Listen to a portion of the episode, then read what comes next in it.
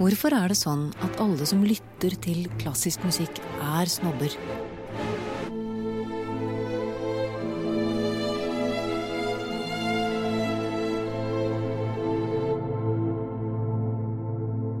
Eller er de egentlig det?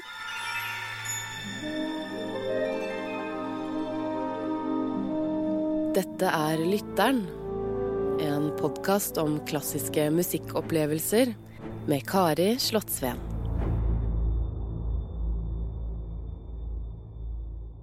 That's the most magical moment. I still have like goosebumps when I talk about it. It's like those not even three seconds before the first notes starts.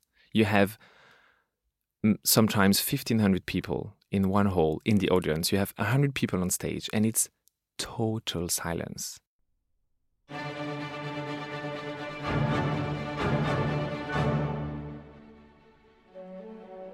Hei, jeg heter Pierre, og jeg kommer fra Belgia. Og jeg spiller klarinett i Oslo Filharmonien.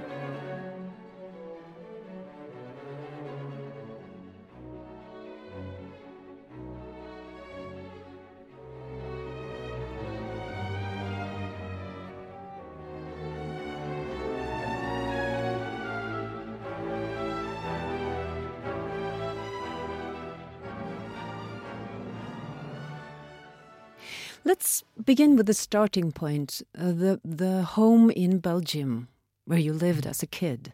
Can you describe the place and the house and exactly where it is? Yeah, so it is.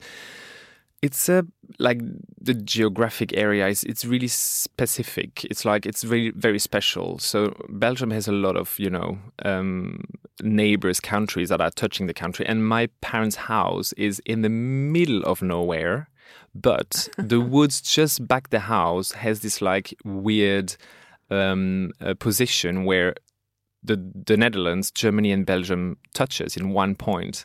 So you could actually have one foot on Germany, one foot on Belgium, and your dog Is in the Netherlands. Pooing in the Netherlands. Exactly. How old were you when you found your clarinet? I was around five or six. Uh, I started really early, but I must say I'm I'm from a really musical family. So this is something we've had around. I've had around even before I was born. My dad is a professional musician. My mom also studied music, and She plays the French horn. she does. My dad plays the bass trombone. Uh, and you know, I come from a place where the tradition of of corps, like wind bands, is really really big. Um, so everyone from my age would play an instrument. All Like- my friends from school or for, from from that area had play. They played an instrument at some point in their life. This is a beautiful picture. A whole village of musicians playing through the woods in Belgium. Mhm. Yeah, it is. It's crazy. It really was. I mean, maybe a bit less and less because it's it's becoming kind of an old-fashioned, you know, hobby. Yeah. But it used to be the really center of the village, of like the the the activity in the village was the wind band.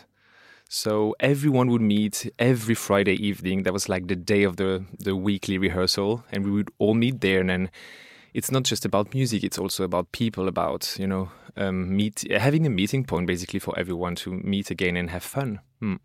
Can you describe the uniforms in the wind band to me? Well, it's like maybe it's the most annoying thing um, in the in that activity in that hobby. It's like this really itchy, thick woolen like costume. It doesn't fit because it's you know you have the one that has been in the wind band for so many years, and everyone has been through that size. So it's like sometimes it even stings like old granny clothes, you know. And it's navy blue, completely boring, with a like golden little design on the on the chest to show from which wind band you are from. And then the worst ever is this kepi, this like hat you have, which never ever fits. Or it's too small and you have headaches during the parade.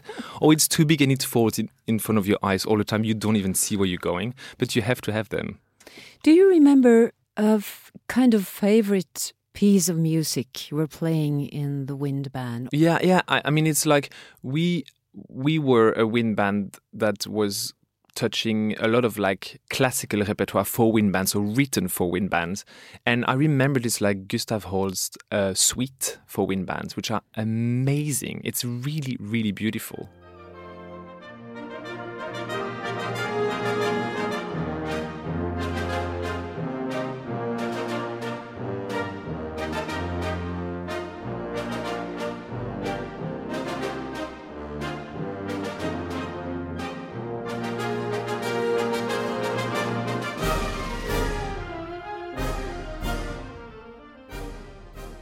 But you know, many kids would have given up.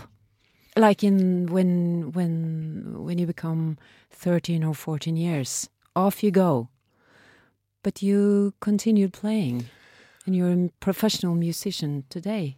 Mm, I mean, a lot of them did quit, of course, because it's a lot of other hobbies like sports or whatever that takes also a lot of time and would, you know, collide with the, the wind band stuff. But I was really well surrounded, and my dad was the conductor. That's a big thing. Ooh. So you can't quit when your dad is conducting the band. Was he kind of ambitious? Made some kind of pressure on you? Quite the opposite, actually. I think that since my dad has been through all that life of being a classical musician, knowing how hard it is, he was never really pushing me. Never. They would always be more more on the careful side and try to make us realize, hey, it's a really tough life. I would say, of course, all, apart from all those negative or like horrible sounding stories, it was fun. I really had a lot of fun. Every time I could play a tune, I had fun. And being surrounded by people who loves to play too. I mean, people stay in the wind band because they love to play. Can you vision or describe your first memory of music? Is that possible even? I'm sure it's not, but the, maybe not the first one, but the one that maybe had a huge impact on me is like um, I have a lot of them. One of them is literally sitting in the audience because when in the wind band when you're a kid you don't play with the huge like the adults wind band directly first of all you have like two weeks uh, two years of uh, kids wind band okay? So you play just three pieces of the concert of the annual concert which is the big happening. So i would i, I, re, I have this memory of me sitting in the audience and watching my dad conducting and my aunt who plays uh, the clarinets um, in the first or second row and seeing her playing the clarinet and me just being completely mesmerized by it. Yeah. like really i have this like i don't know it's it looks like sparkly just like beautiful moment that's like one of the memory i have with the wind band or with music You Um, fell in love with the clarinet. completely to me, it's kind of a it's kind of a human voice Mm. in in the tone, and that's your instrument. yeah it has like i think it has so much similarities with the human voice it's like it has it can be very piercing it can be very nasty in a way but it also can be extremely soft extremely voluptuous. And, and i think this is what made me fall in love for the clarinet basically.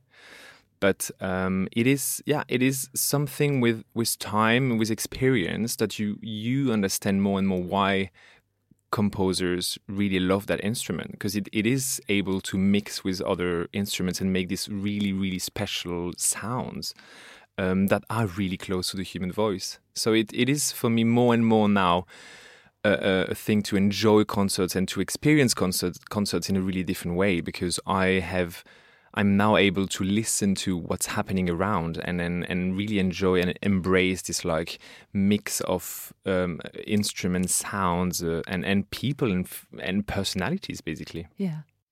What did you first listen to when you were able to choose yourself?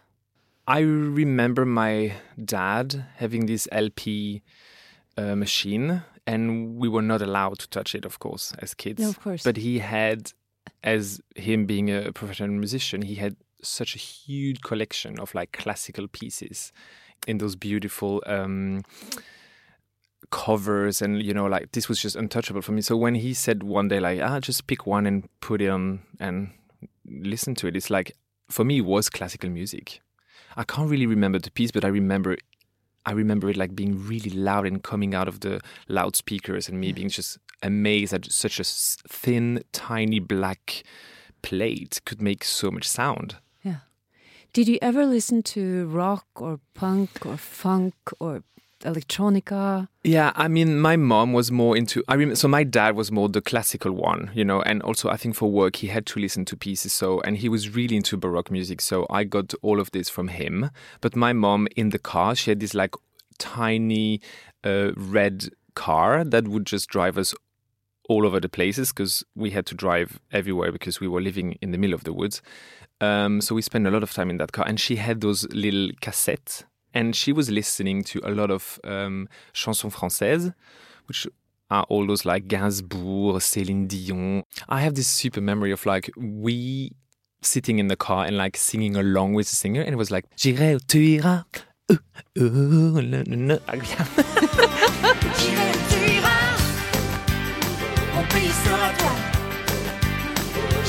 iras,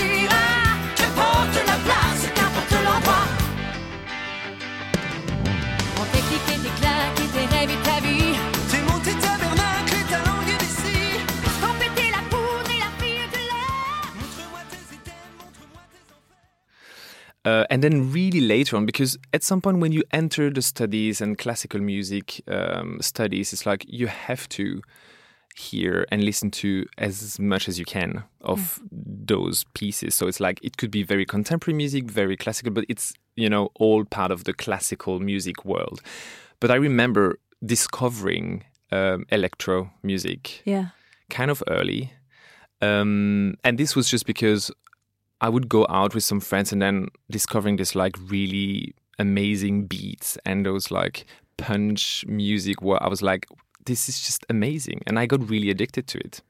And during my studies, I would go out so many times, not just for dancing or having fun, but actually to really enjoy that music. And I would say now nowadays, since all the clubs are shut down, which is so sad because this was like my little oxygen bubble. Um, I would say maybe Disclosure is one of my great artists.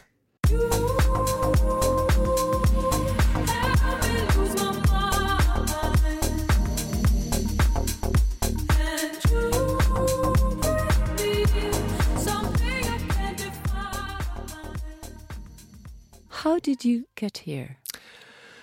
I it was just a time in my life where I felt okay. I've had a good position in an orchestra in Belgium for five years, and I was still very young. And I felt okay. This has been my comfort zone for a long time now. I can't see myself staying in this comfort zone for the next forty years. So I just felt I need to discover the world. Um, so I just found out this open position in Oslo Philharmonic, and then I remembered oh, I had an amazing vacation with my parents some years back, um, doing um, camping with my parents on like this huge truck, and we would go from.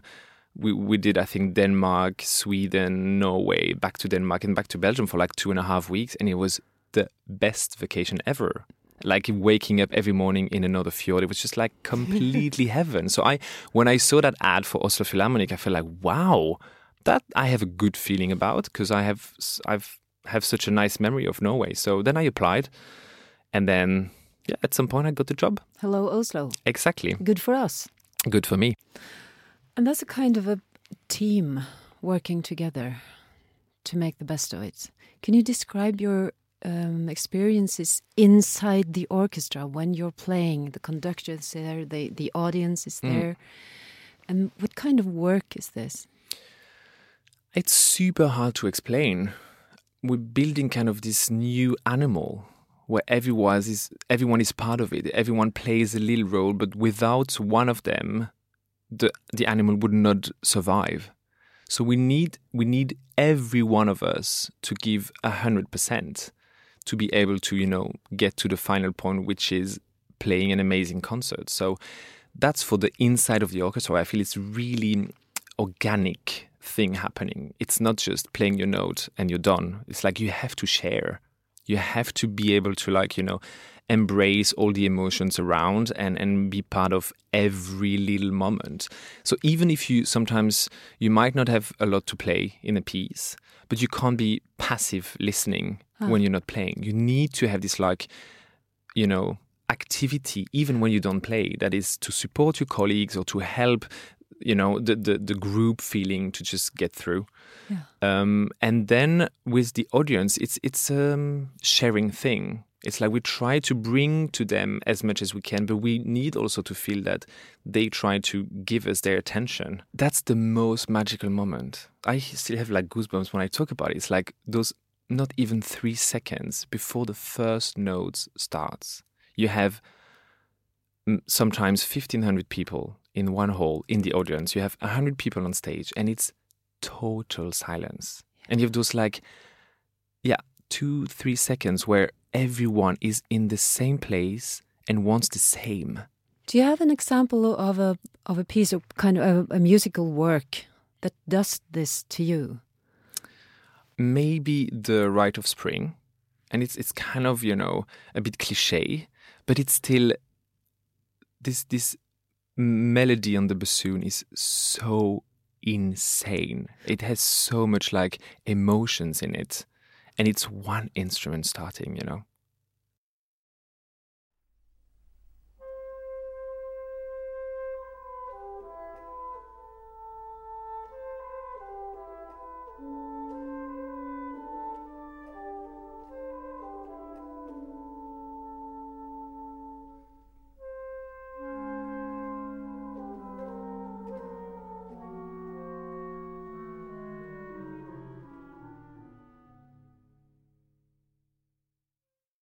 Your chosen work, the work you want to share with Lytteren, mm. all our listeners, it's uh, says no. You can present it yourself. Yeah. What is it? So it's one of my favorite pieces ever, and it's because maybe, probably, most probably, because I have so much memory with it, and it's César Franck uh, symphony, D symphony.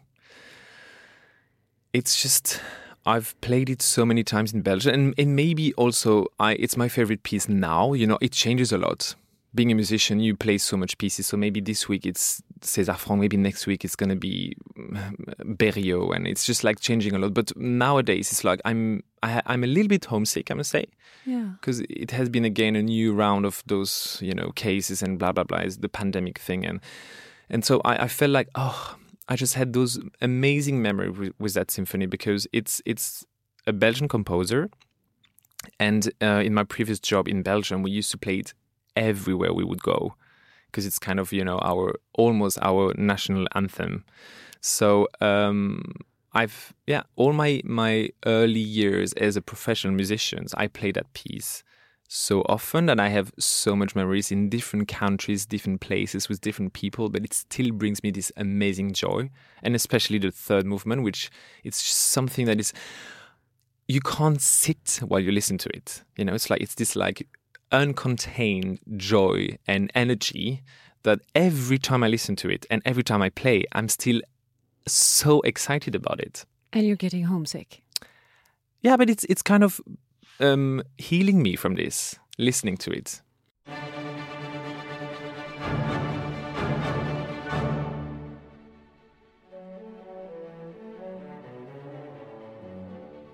It's beautiful. Ah, I love it.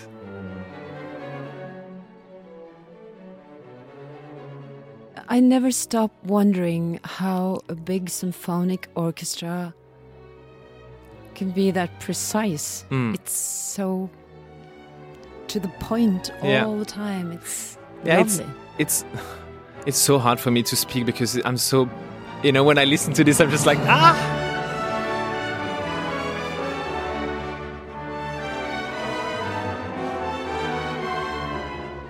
That's all the magic about being a musician. It's like you can actually create those really precise things that sounds like one person, one thing, and it's a hundred people on stage. How amazing is this?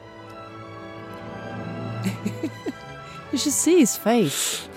He's listening to this. It's pure joy.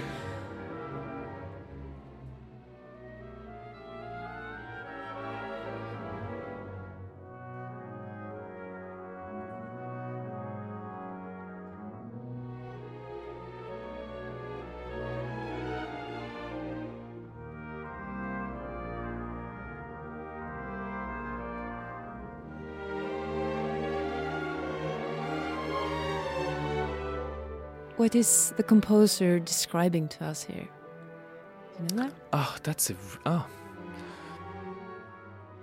It's a kind of sweet and sour hope because it is a lot of passages, like this one now, which is misterioso, scary. You know, it is not the joyful moment we had in the beginning of the movement. It's an afterthought. Exactly. So it's like bringing us to this, those really contradictable, not contra, Yeah. yeah, emotions. Exactly, exactly. Mhm. um, emotions, um, which is when you're in a place where you're kind of emotional. It's kind of a this emotional lift, you know. You could feel sometimes a bit seasick because it's bringing so much. Here's kind of despair and pain in the melodies, and it's this beautiful English horn solo coming now.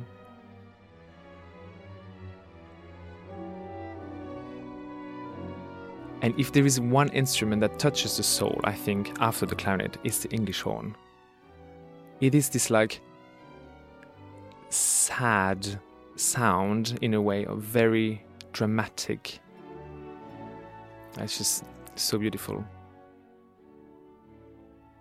I feel like waving to my mother. nice.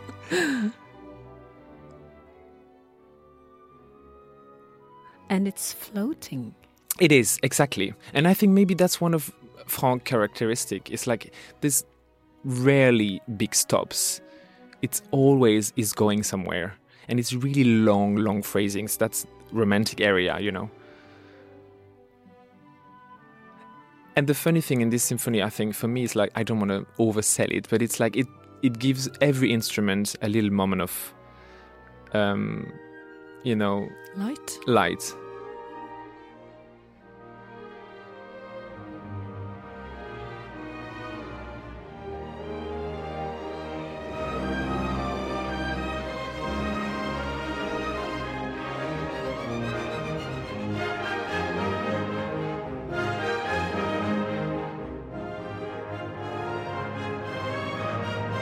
Maybe one of the highlights of the movements now.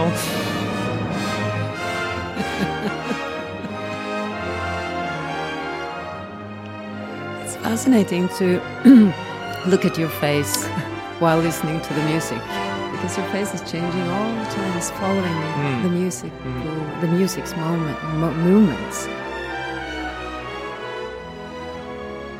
And again, a sour moment, questions all the way.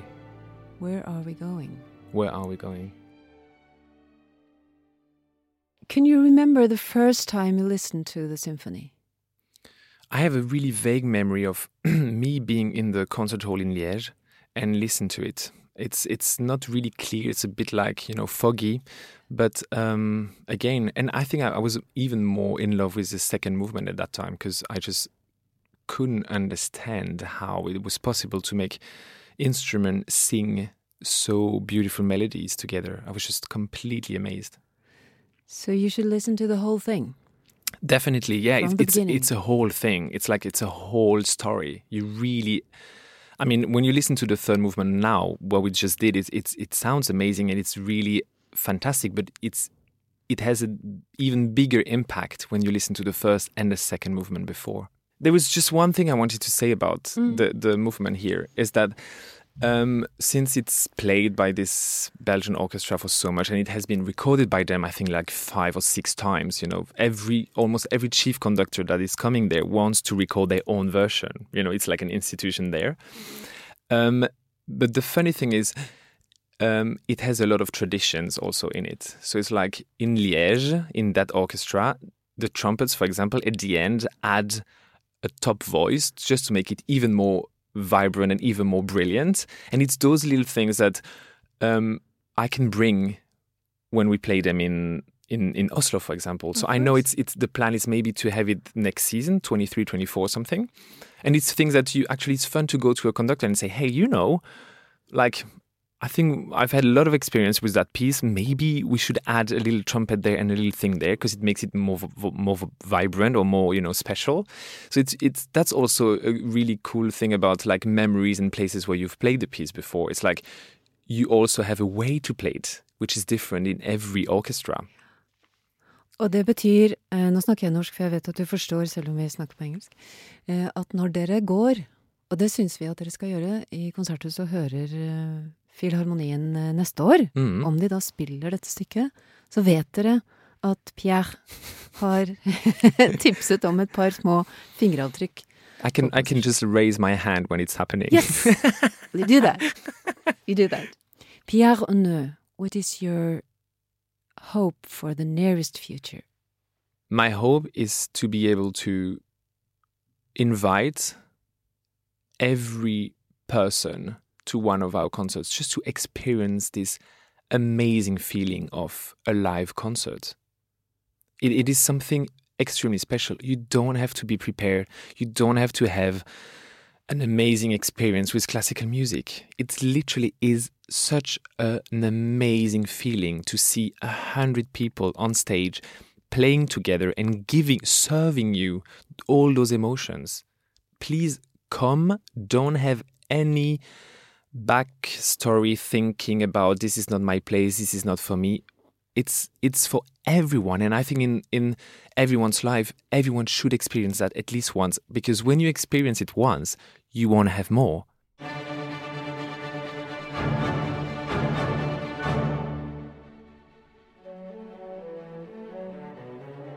I neste episode av Lytteren møter dere komiker Isalill Kolpus, og når hun hører Våren av Grieg, åpner Finnmarksvidda seg foran henne. Og så står sola kjempelavt over horisonten, sånn at den treffer deg rett i fjeset. Det er sånn du står ansikt til ansikt med sola. Altså, himmelen har aldri vært så stor.